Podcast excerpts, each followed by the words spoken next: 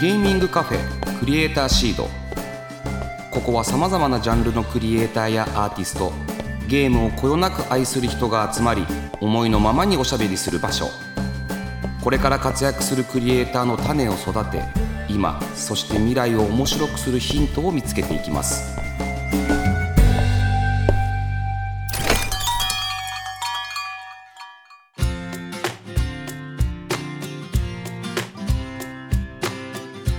いらっしゃいませ。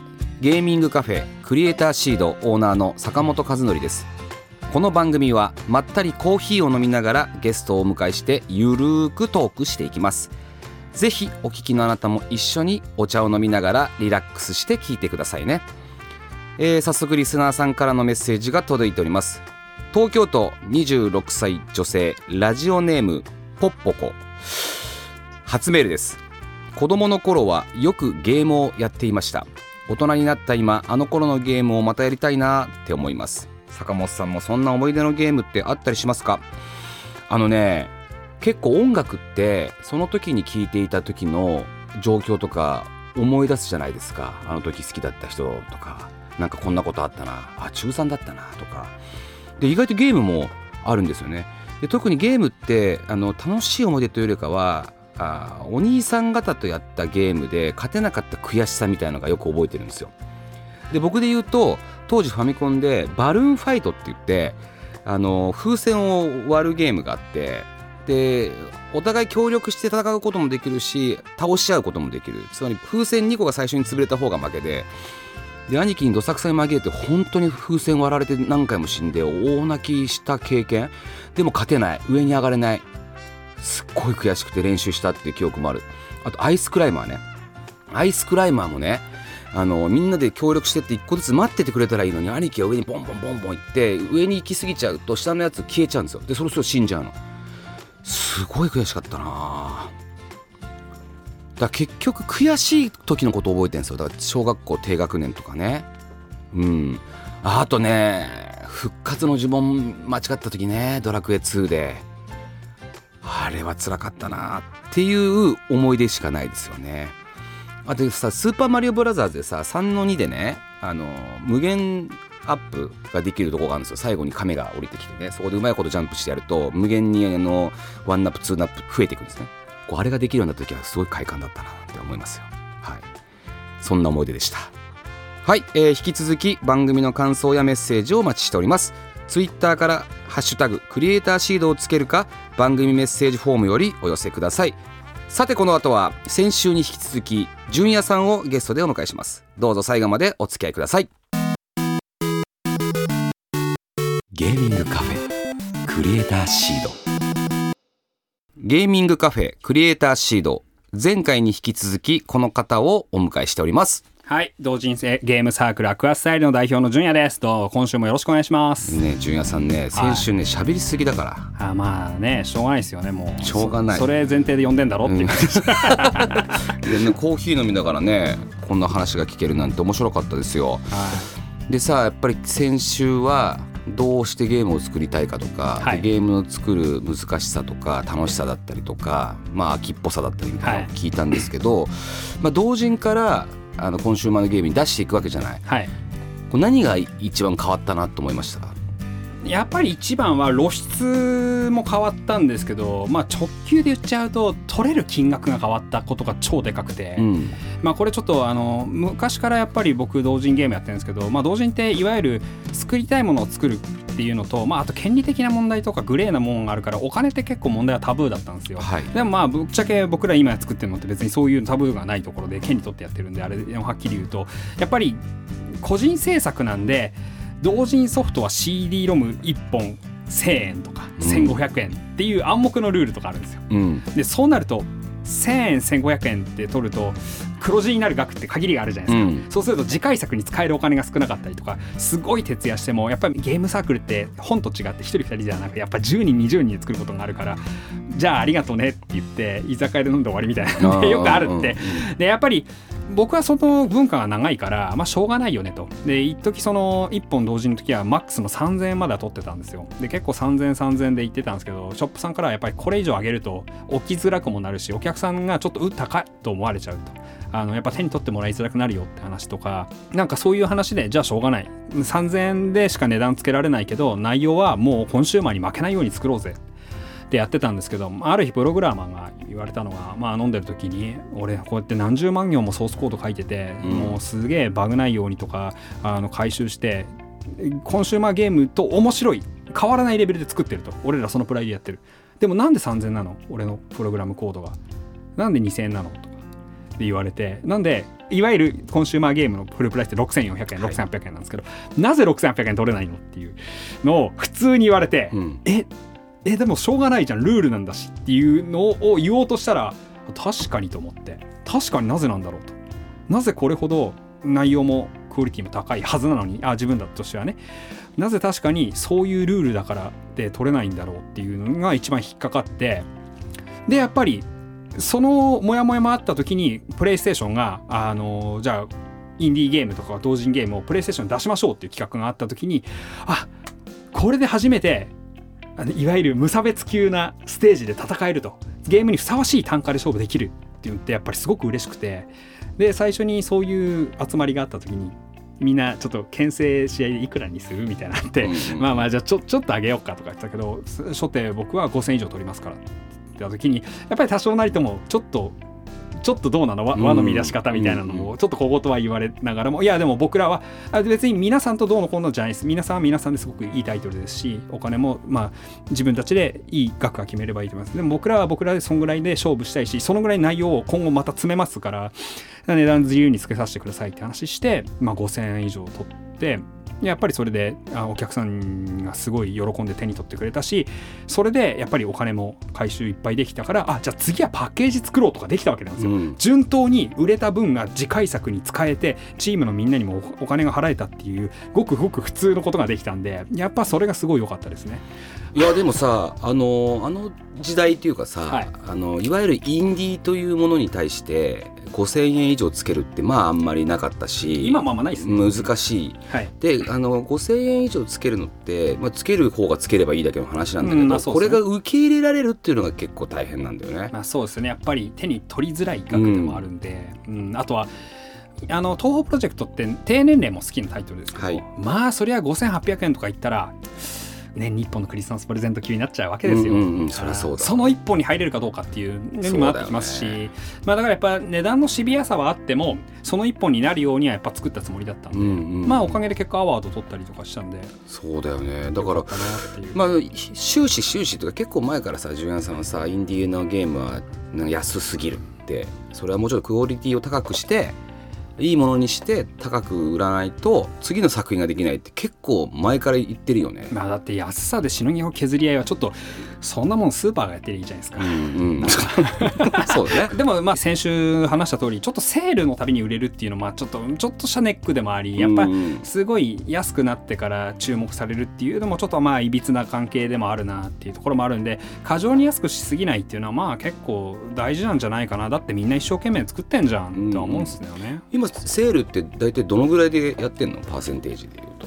あーでもピンキリですよね。僕らなんかはあの まあこういうふうに偉そうに言いながら50%オフとかやるんで、うん、まあでも50%オフにしたってやっぱ3000円台なわけじゃない、はい、でもなんか50%オフになるとなんかちょっと変えたくなるよね心理的にね。確かに。それ分かるんだよな気持ちも。だから僕らは DLC がいっぱい出てたんで、うん、あのファンの気持ちにお答えしてそこから発売してから1年2年ぐらい追加データ作ってたんで、はい、だからやっぱり本体がドーンと安くなってもあ面白かった。3000円2000円で面白かった。あれ？追加データめっちゃ出てる、うん、そっち結構フルプライスで買ってくれるんですよね。面白かったっていう。やっぱり最初の信用の一歩目なんですよねプライスっていうのは、うんうん、だから今もっと高くすべきだとかクリエイターが頑張って作ったんだから値段堂々とつけろって言ったんですがですが手に取ってもらうにはやっぱりいい価格の調整やそういうセールっていうのは大事だなとは思う感じですね。はい、でもそれこそさ純也さん、まあ、あのちょっと僕がソニーミュージック時代に作ったアンティーズっていうさゲームパブリッシュレーベル覚えてますか？ありましたね。コ アンティーズ。まあいいや。素晴らしい。あの、ね、パブリッシャーまあなくなったんですよ、コアンティーズなんでね。はい、えー、まあ、なくなったんですけどそこの第一弾なんだよねリリース。はいおかげさまで。そうそこのスイッチ TODR だよね、うん、不思議の原則 TODR のスイッチ版出してくれたんですよね、はい、今でもこれ必ず僕言うんで今日も言いますけど5番町のそのアンティーズのオフィスがあって、はいはい、そこにあのジュニアさんとメインプログラマーの子が2人で菓子折り持ってきて。でもうメインプログラマーの子もさコミュ障すぎて人の目も見れないような状態だったじゃんあの時さ でジュニアさんは社長で入ってきてバーンって入ってきて「いや坂本さん」と。俺がお前を男にしてやるって言ったんですよね。まあ、それね、諸説あって、俺は言ってない説ありますから、ね、言って多分きっと隣のプログラマーが言ったんですよ。いやいや、喋ってなかった、一言も。いやいや、ちゃんと、あの、でも、丁寧に菓子折りを渡しましたけど、男にしてあげますよ。言ったかな任してください。まあでも実際売れたけどね。まあね。うん唯一のあの黒字タイトルだったっていうね。やめてくださいよそれ。まあありがたいですけど。でもよかったです。でもやっぱりスイッチ版ってかなり遅れて出しちゃったんで。そうそう俺もあれもすごいなと思うね遅れて出てあの売り上げだ売り上げとかあの売りだもんね。まあ、うん。あの時さあれだよね。イオンとかでもさパッケージ置かれてすごかったよね、でなんか何回か再販かかりましたかかったかかった。ありがたかったなと思って、うん、いやあれもすごいなんか懐かしいですね。そういう仕事作業しながら間に合わなそうになって泣いて。泣いてね。すいませんっつって。あとあと音楽イベントやったよね。それねセットだったんだよ。あの音楽のあのこの「不思議の幻想郷」のライブのイベントがあってそれも坂本さんが仕込んでくれたんですけどそのタイミングとパッケージ版の締め切りほぼ一緒で もうね精神状態がぐちゃぐちゃでもうね意外とクリエイターってやっぱゾーンに入ってる時って完璧を求めたがるから、はい、ちょっとなんか10あるうちの1つか2つできないともうそれだけで大失敗だと思っちゃってで勝手に自分の世界によってうわ終わった。やっちまった。坂本さんには申し訳ないと思って坂本さんに呼ばれてうわ謝んなきゃって泣きながら謝ったら「何泣いてんの？お前肉って帰れよ」って言ってたまにご飯食べさせてあげなきゃなって思ってる時だったんでお肉でも食べようぜって言って呼んだらなんかすごい暗い顔してて、うん、大変申し訳ございませんでした。何？どうした？って。してなんか話聞いてたらあれ？なんか俺だけバカみてえだなと思って肉食ったらテンション上がって。楽しくなって帰ってたのね。で結局全部間に合わせた、ね、そうそうそう間に合った。大体ねあの純さん肉食わしが何とかするタイプなんで、ね、やっぱ肉って偉大だなって、うん、やっぱ坂本の肉が、ね、坂本の肉ね。ありがとうございます。はい。そうそうそんなねアンティーズとの思い出もありましたけれども、はい、ここからなんか企画初めての企画でございますよ。こちらの企画をお届けします。クリエイターシードガチャ。何？ガチャ？こりゃ。今流行りのガチャあるじゃないですか。我々の目の前にあるガチャガチャにはさまざまなトークテーマの入ったカプセルが入ってますゲストの方にガチャを回してもらいカプセルに入っているトークテーマに沿ってお話しいただきます。あの、ね、そこにお金あるんでそれ持って帰らないでくださいね、はい、でそれでは早速、うん、回してくださいよ。えー、これ見てください視聴者の方々。これ素晴らしい形してますよしっかりって言って。見えないんだ見えないんだラジオなのにちゃんと物持って作ってんの偉いよ。あそうだよ。ちゃんとさ写真が貼ってあるからね。これね本当にねあるんですよここに。どうぞ回してくださいはい出てきた。でそれ開けてもらってそこに書いてある質問に必ず答えなきゃいけないんですよ。これって本当にあの中身ってバラバラなんですか？全部同じの書いたりしない？うんそんなねそんなズルしないから。コンプライアンス。コンプライアンスがあるんだから今。そうっすね。なんだろう。SR ジュニアの今後の野望。あそれ聞きたいね。漠然としてる SR なんだこれ、うん、SR だよ。じゃあ N とか SSR 何なんだよって話ですけど。はい。えー、今後の野望変わらずゲーム作ることですよ、うん、同じチームのまんま。うん。でもそれしかないかな。結局それをまあ今20年やってきたわけですけど。まあ20年やってきたっていう感じだと僕年齢的には折り返しの年齢に近くなってきたんですけどまああと2 3 0年やればあと墓の下だと思うんで、うん、これで同じままやって人生逃げ切ってやろうかなっていうのが野望です。このまま墓までいく。つまりあれでしょ？あの次の続編にも期待してていいってことでしょ？まあまあそうですね。それらも作りつつ当然あのユーザーの皆さんの希望に応えつつ一番は自分の希望に応えるというのが一番の野望ですね。はい。あのそんな SR で申し訳ないいやいやいいと思ういいと思う。あのなんかさあの純也さん東宝プロジェクト以外のゲームとかもさ、はい、なんか作りたいとか言って言ってるじゃない？まあまあそうですね。まあ僕もそうですしうちのメンバーもやっぱりいろいろ作りたがってますね。うん。だからそういうのはちょっと今後答えていきたいなと思います。あのこれまだ回せんの？全然回すどんどん回していこうよ。あまだいいの？いいよ、うん、入ってるよ入ってる入ってる。出てきた。次なんだろう。UR この UR とか R だ。ゲーム制作において大切にしてること。あそれはちょっと聞きたいかも。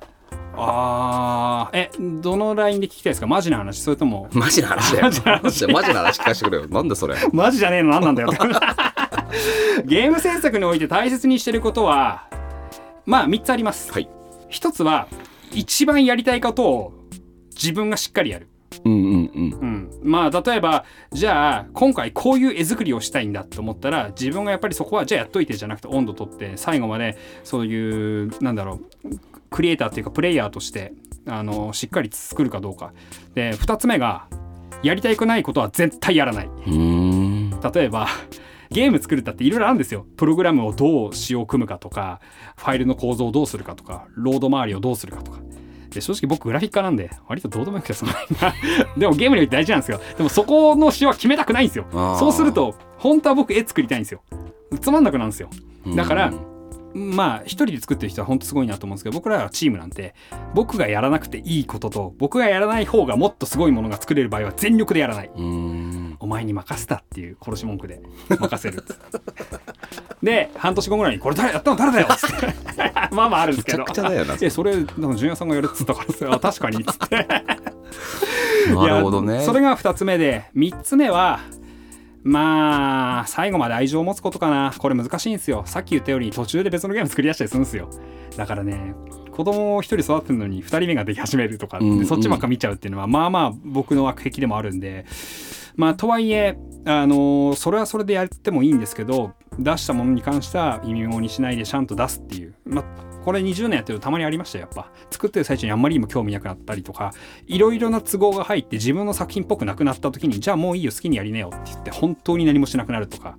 計算でゲーム作ってないんであもちろん今後ゲストで来るあのクリエイターはいろんな人がいるんでもどっちかといえばクリエイターって知的な人が多いんで僕みたいにちょっと野生で生きてる人が少ない少数派なんですけど僕みたいな人っていうのはやっぱり飽き性なんで最初は俺がキックオフしたくせに途中でもうやることやったしあんまり興味ないしもう俺の作品じゃねえやっていう風にしてそれをお客さんに届けることもあるまあこの20年あったんですけど何回か。だからそれはやっぱり良くなかったんでやっぱり最後まで愛情を持たなきゃいけないなって。持てないんだったらやっぱ出さないべきだなっていうのがありますね。まあこの3つですかね。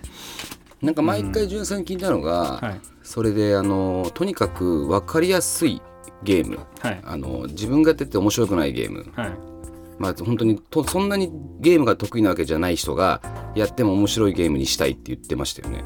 まあそうなんですけど僕自身が、ま、説明書読まない人なんで、うん、しあのゲームの理解度が低い人なんで分かりやすい方がいいな。ただ反面これがまた一つジレンマなんですけどゲームって遊び方ってやっぱり無限にあるじゃないですか。クリエイターの想像を超えて遊んでほしいなとかクリエイターの範囲を超えた完成度に到達したいなって思いがあるから一点この矛盾を抱えて作ると俺は理解できないけどユーザーはこれ面白く遊ぶんじゃないかなとか俺は理解できないけど仲間のこいつがいいやりたいですって言うからやらせていいんじゃないかっていう時はあって本当に大博打ですっげえ当たるかめちゃくちゃ外すかどっちかなんですよ。うん、で僕「不思議の幻想郷」まあ、代表作である「不思議の幻想郷 TODR」っていうタイトルもあるんですけどいわゆるライト層カジュアル層に向けたコンテンツ制作は僕がやったんですよ。だからそこはやっぱ受けたと思うし、難易度の減らし方やストレスなく遊ぶっていうのをやった。逆に言うと、ヘビー層、何千時間遊ぶ人向けての内容は僕は一切作らなかったんですよ。うん、理解ができないから、うん、そんな遊び方。で、何回過ぎて全然わかんない。じゃあまあいいんじゃん。1000時間も遊ぶやつってそんなにいないから入れていいよってやったら差別化がいい意味でパーンとできてむちゃくちゃ遊び込めたんですよ。でなんかもうヘビー層にもライト層にも万人に遊べるっていうある意味でのあの炭焼きができるいいゲームバランスになったんですよ。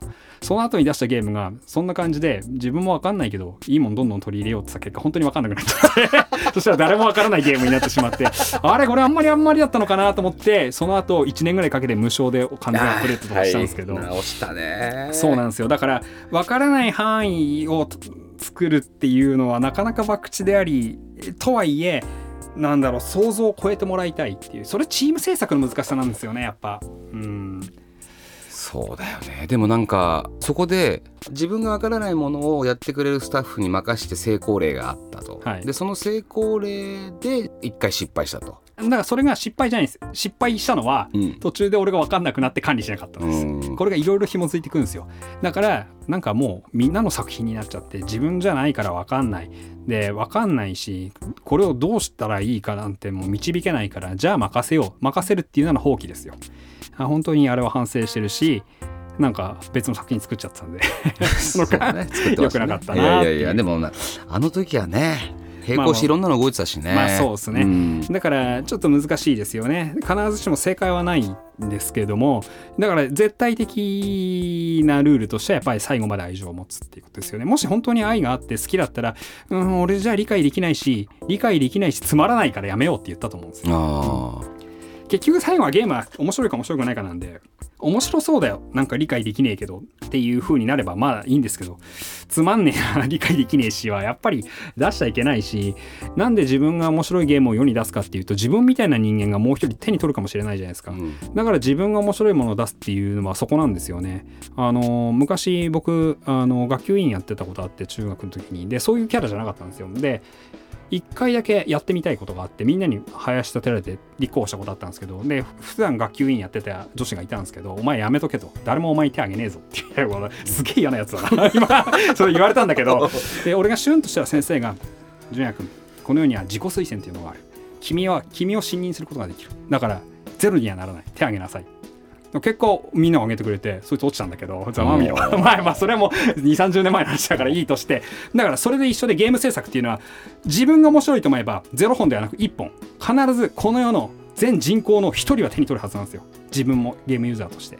ですからこの信念としてあるのは俺が面白いものは誰かが面白いと思ってくれるはずは持って作っていきたいなと思ってるわけです、うん。ちょっといい話いやいい話だね。全部大幅にカットさせていただくねえっとまあそろそろですよね。早いもうお時間が来てしまいましたよ。SSR 出なかったな。出なくていいよ SSR は。危坂本にお願いしたいことを出したかったんだけど。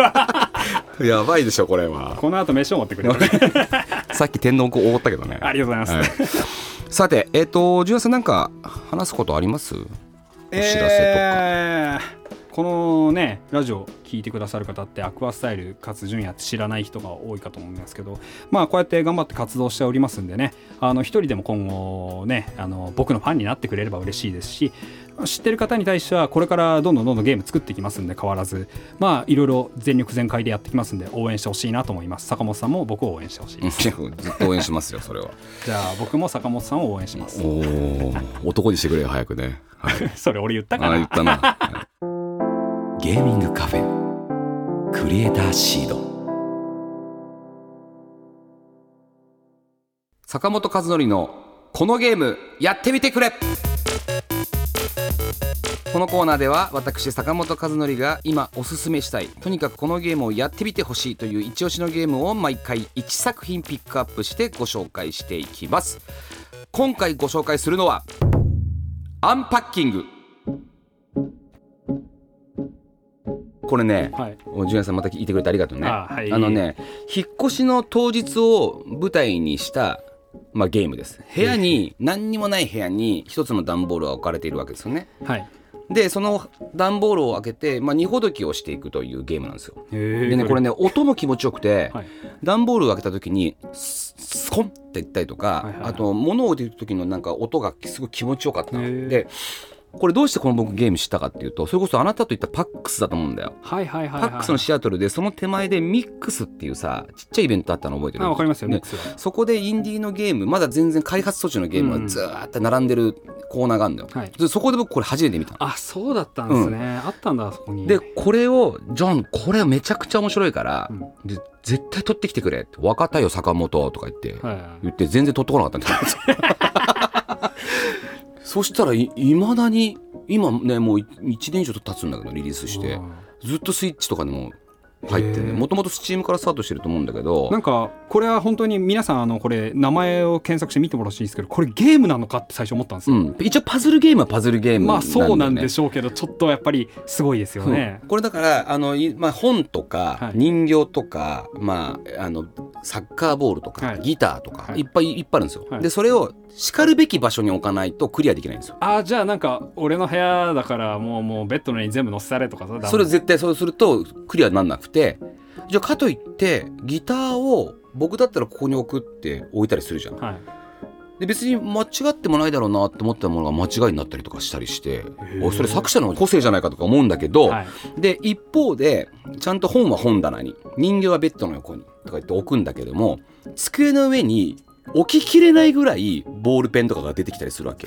どうするんですかそれ？でそれはちゃんと綺麗に置ける瞬間があんの。へえじゃああもう最終的な絵を想定した上でこうやんなきゃいけない。本当にパズルなんでですね。もギリギリなの。本当にきつ きつに置かなきゃいけないのだからあのラジカセとかも縦とか横とかもあんのよ。あじゃあ3次元的なテトリスみたいな感じのあそうだね。雰囲気なんですね。あとトーストとか。はいはいはい。であのキッチンっていうと引き出してあげたらそこにスプーン入れられたはいりとか。はいはいそれがなんか身近なもの部屋の模様とか模様替えというかそういう引っ越しっていうのに当てはめてるの面白いですよね。そう。だから洗濯機とかの上に毛布とか置いちゃダメだし。起きそう俺。起きそう。起きそうだよね。あ後でやるっつって。ベッドの上に洋服とか置いてもダメなわけ。そうするとクリアなんない俺クリアできねえわ。のそうできないよ。えでも面白いですね。こういうの考えられる人どんな人生を歩めばこんなゲームだからゲーーマーじゃないかもしれないなと思ってんだよいやでねも素晴らしい。純粋にパズルゲームとして評価するとするとパズルゲームとして遊んだ人は遊びづらいよね。で難易度は低いし、まあ、一生懸命頑張ってればなんか45時間でクリアできる、はいはいはいはい。うん、でもね意外と何も考えずにできるしなんかあの友達とか酔っ払ってやったら面白いし子供とやっても面白いかもしれないなと思うんだよね。お前の部屋のセンスどうなってどうなって でクリアってやつ。クリアできんのかいっつって。そこでさあなんかそのわかんない。あ新しくさパートナーとか見つけたらさ、パートナーがここに洋服置くんだこいつとかなるかもしれない。それいい。うん、それいいよそれいねい。で俺の方がドン引きされるっていうあこれそれはいいですね。そうなんですよ。面白いタイトルじゃないですか。これハードとかはじゃあもともとスチームでではい。スイッチもありますね。じゃあもうすでに手に入る感じなんですね。入ります、はい、やってみてほしいなって思いますよ。だこれもだ結局さもう2年ぐらい経つのかな？1年半ぐらい経つんだけど結局売れるんだよね長いことゲームっあやってぱりねそういうだから今日このラジオで坂本さんご紹介なさったのを聞いた上で僕はまず興味持ったし、うん。だからやっぱり面白そうっつって広がっていくんですよ。こういうところでやっぱゲームって広がるんじゃないですかね良さって。自信持ったな今俺、うん。うんありがとう。な何しろこれ作った方が今日本のこんなとここんなところとか言っちゃあのここで紹介されてるなんて思ってもいないですからうん。こうやって広がっていくんだなそうだね。これインディーのゲームの面白さではあるな。はい。うん、はい。えー気になった方ぜひプレイしてみてください。以上坂本和則のこのゲームやってみてくれのコーナーでしたゲーミングカフェクリエイターシード。